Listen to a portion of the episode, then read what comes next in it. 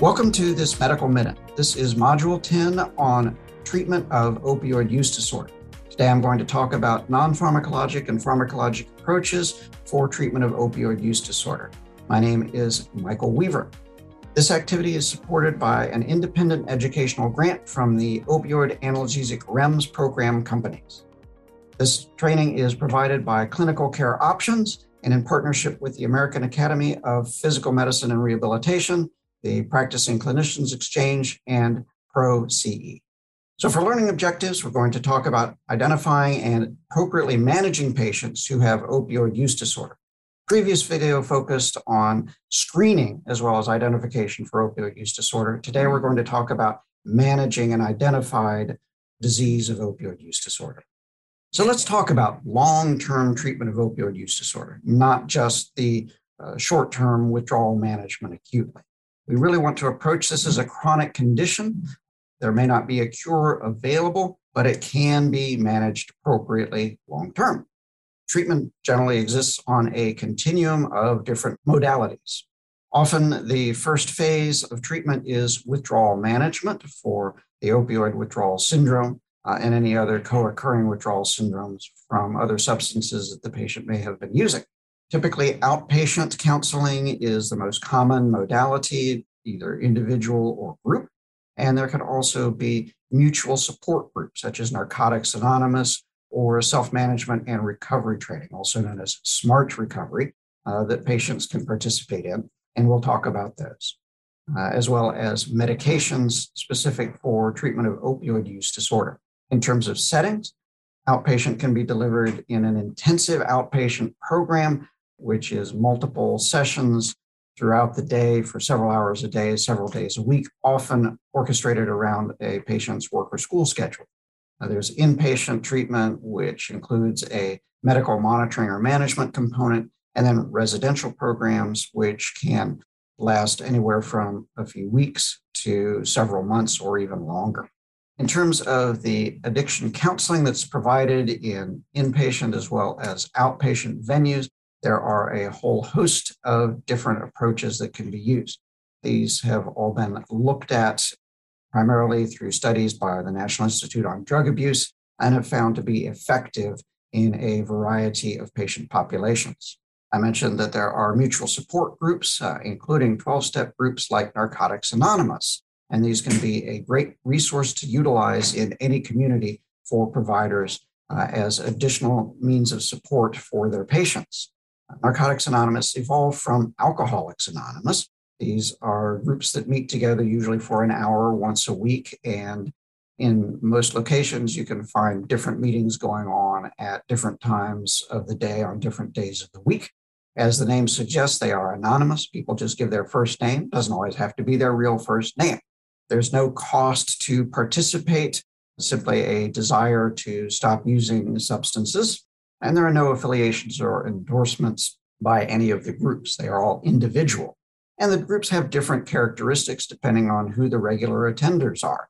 Uh, and so if someone goes to a group and finds that they don't quite fit in, I encourage them to find another group and attend that uh, so that they can see if it's a better fit based on the folks that are attending there. As you can see, the 12 steps are listed here uh, and is a progressive way to address and to manage uh, a substance use disorder. So, this can be a valuable resource for patients to take advantage of. It doesn't necessarily work for everyone, but it can certainly be helpful for many patients and has been shown to be so. Let's talk a little bit about medications. Uh, so, medications used as long term pharmacotherapy for opioid use disorder tend to have an indefinite endpoint. They can uh, be utilized successfully for anywhere from several months to many years, but are usually not the entire remaining lifetime of the individual. But that luxury of time can be very valuable because for some patients, it can take a long time to unlearn the kind of maladaptive behaviors that were successful when they were using illicit substances, especially opioids, but that are not quite so good when they are entering recovery. Longer time on medication for addiction treatment often means more time for full stabilization to be successful in recovery. This includes different elements such as the establishment of a good recovery support system consisting of family members, friends, uh, or other healthcare professionals. Development of coping skills is very important for dealing with life on life's terms in recovery without turning to substances. Employment that is gainful and appropriate can be an important part of recovery, along with basics like stable housing and working on appropriate parenting skills.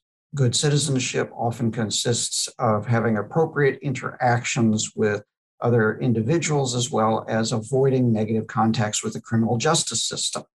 Medications that are typically used for opioid use disorder include antagonists such as naltrexone and agonists such as methadone or buprenorphine. Naltrexone is an antagonist that blocks opioid receptors, primarily mu opioid receptors. Therefore, if someone uses another opioid while they are taking naltrexone regularly, the effects of that opioid will be blocked and the person will not experience euphoria, or other typical opioid effects. In addition, naltrexone can be helpful at reducing cravings for opioids. It is provided in several forms, either an oral tablet taken once daily or an intramuscular injection taken monthly and provided by a physician or a nurse uh, in an office setting. Naltrexone as an antagonist is not useful for treating acute withdrawal. So if someone is in withdrawal, or they are still uh, using opioids actively and have physical and pharmacologic dependence on those opioids, and you can't start with naltrexone. You need to use a new opioid agonist such as methadone or buprenorphine and taper them off and allow a washout period of at least seven days before starting a medication like naltrexone. Otherwise, you can precipitate a withdrawal syndrome due to the opioid antagonist effects of naltrexone. It's also important to keep in mind that it requires motivation to take naltrexone because it's not treating withdrawal or not providing actual opioid effects as an antagonist. Uh, it can be something that patients may not see as providing a positive, uh, but just simply preventing a negative outcome of using illegal opioids. So it has to be taken to be effective, and it's less effective if doses are missed. Uh, so it requires motivation to show up for that visit once a month for the injection or to take a pill every day. This tends to be better if it is monitored by a spouse or an employer uh, or even a judge or a probation officer. Methadone is one of the agonist therapies that is available for long term treatment and one of the oldest that we have. Uh, it is a full agonist at mu opioid receptors and so is used as substitution therapy because it is an opioid itself. It takes the place of illegal opioids uh, and as a result will prevent withdrawal symptoms, prevent cravings for other opioids. And if a patient is on an appropriate dose, they're not going to get additional euphoric effects from taking other opioids because they're already maxed out on a dose of an opioid that matches their tolerance for opioids. It's primarily taken orally and comes in different forms as tablets or a liquid, but it must be given for treatment of opioid use disorder in a federally licensed narcotic treatment program, typically known as a methadone maintenance clinic. According to federal regulations, also will provide additional services such as counseling and social services and even some medical services on site. And that can be useful as a form of one stop shopping for patients who are enrolled on a methadone maintenance program. Because it's a full mu opioid agonist, it does have the same side effects and other adverse effects of other opioids, and overdose is a risk. This is one of the reasons why it is federally regulated and why it is restricted to methadone maintenance programs. It is actually less restricted when prescribed for pain management as a Schedule II substance, and sometimes it can be used for purposes of both, but this requires very careful documentation. And if you are referring for methadone maintenance, then the patient would transition their treatment from pain management or from use of illicit substances to the methadone maintenance program to primarily meet those needs for treatment of the opioid use disorder. It's good to remember that as an opioid agonist, methadone can cause problems when administered concurrently with other sedating medications like alcohol or benzodiazepines. Uh, and so it's worthwhile to counsel our patients about this uh, and also to monitor if they are prescribed benzodiazepines or if they have regular use of alcoholic beverages. Buprenorphine is an alternative to methadone for treatment of opioid use disorder. It's different from methadone in that it is not a full mu opioid agonist, but it is a partial opioid agonist. It's similar in that it does last all day, so it is also similarly once a day dosing like methadone, but it is not restricted to methadone maintenance programs. As a partial agonist, it will activate opioid receptors, but not activate them as fully as something like methadone or illicit opioids like heroin. Uh, instead of 100% activation, it's closer to 40% activation. This can be very useful for treatment of opioid withdrawal, especially if a patient is already in withdrawal. 40% improvement feels pretty good and is very helpful uh, and can be easier to ultimately come off of this kind of medication. However, because a patient who is using full mu opioid agonists uh, has pharmacologic tolerance to those full mu opioid agonists, starting buprenorphine can be tricky. Um, so it's important to uh, have a brief washout period uh, before starting buprenorphine because going from 100% activation from another full mu opioid agonist to 40% activation with buprenorphine can precipitate withdrawal symptoms and be very uncomfortable for the patient. In addition, because it's a partial agonist, it may not fully relieve all the withdrawal symptoms or cravings of patients who are on high doses of other full mu opioid agonists, either because they have access to high doses of prescription opioids or they have access to high potency opioids like fentanyl or access to very pure heroin. And so there's what we call a ceiling effect, where you may max out the effect of buprenorphine before alleviating all of the withdrawal symptoms or cravings, in which case methadone may be a better alternative for some of those patients. Uh, however, buprenorphine does have other advantages compared to methadone because it is less restricted. That's due to the safety in terms of less of a risk of an opioid overdose uh, because of the partial agonist activity.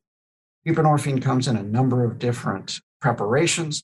Typically, it is given sublingually and is available as a film or tablet for that purpose. Often, that preparation is combined with naloxone, an opioid antagonist similar to naltrexone, uh, and that will help to prevent tampering by causing a withdrawal syndrome if somebody tries to uh, inject buprenorphine to get it to work faster or cause more of a euphoric effect. Instead, they will get the opposite of the effect they're looking for. And so that's a deterrent to misuse of buprenorphine when prescribed therapeutically.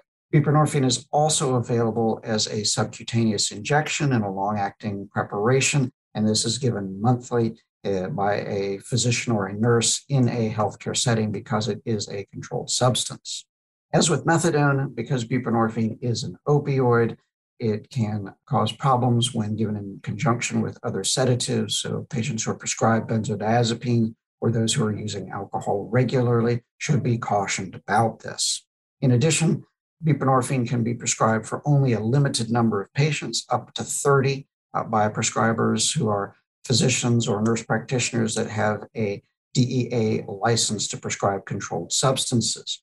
For larger numbers of patients, the prescriber would need to have additional training and receive waiver uh, from the Department of Health and Human Services in order to use buprenorphine for treatment of opioid use disorder for more than 30 patients.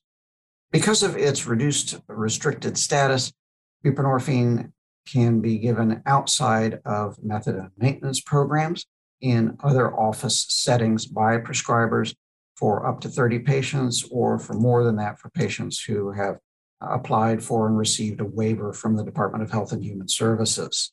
This makes it more convenient for many patients because they can receive a prescription from a prescriber for buprenorphine. They can fill it at a pharmacy that carries it, and they can receive counseling at another site of their time and uh, choice. However, some of the costs of these separate components of treatment can add up, uh, which is why methadone may sometimes be a better option in terms of cost and the convenience of one stop, one site for providing a variety of services. Outpatient visits with buprenorphine can be scheduled as appropriate, usually more frequently initially, and spread out uh, as appropriate for the patient's recovery. Whereas with methadone, patients are required to come daily for the first few months. Because of the differences between methadone and buprenorphine, it's worthwhile to talk to patients about their preferences and other limitations in order to be able to choose the most appropriate treatment option for that individual patient. Once a patient has engaged in recovery for an opioid use disorder or other substance use disorders, we as providers can continue to follow them, whether it's for pain management with non opioid medications or for other general health care. In that case, monitoring for relapse or return to opioids or other substance use is going to be important. Uh, this can be done by talking to the patient on a regular basis and uh, at every visit to assess their substance use and non judgmentally ask them about opioids and other substances that they may have been tempted to use or may have begun to use again inappropriately. Part of the monitoring for relapse can also include clinical observation for signs and symptoms of intoxication or withdrawal. Urine drug testing done randomly can also be very beneficial for determining relapse, but it can be important to know about what tests your laboratory is conducting and how to discuss this with patients uh, in order to give them the benefit of the doubt if there are unexpected results of urine drug tests. It's also worthwhile to get the patient's permission to talk to friends, family members, or other aspects of their recovery support system to get collateral information about how the patient is doing or any concerns that they may have about a return to illicit substance use. So, in summary, long term treatment is available and is known to be effective for opioid use disorder. Medications, in conjunction with individual or group counseling, are important for helping to ensure complete recovery. Methadone or buprenorphine, given through appropriate maintenance programs, have been shown in multiple studies to reduce mortality from a variety of causes, uh, as well as reducing crime related to buying expensive black market substances as well as spread of infections like hepatitis B or C or HIV, as far as public health concerns go. Methadone and buprenorphine are long term treatments. They are substitution therapy with a full mu opioid agonist or a partial agonist to eliminate symptoms of withdrawal and cravings for opioids and to minimize effects of use of illicit opioids. The amount of time and the actual dose of either of these medications is determined on an individual case by case basis. And these medications, as well as other behavioral treatments for opioid use disorder, have been shown to be effective for more than just that disorder, but can help patients to gain appropriate skills for a full recovery. If you would like additional information about other modules and other videos, please see opioidremseducation.com. Thank you for your attention.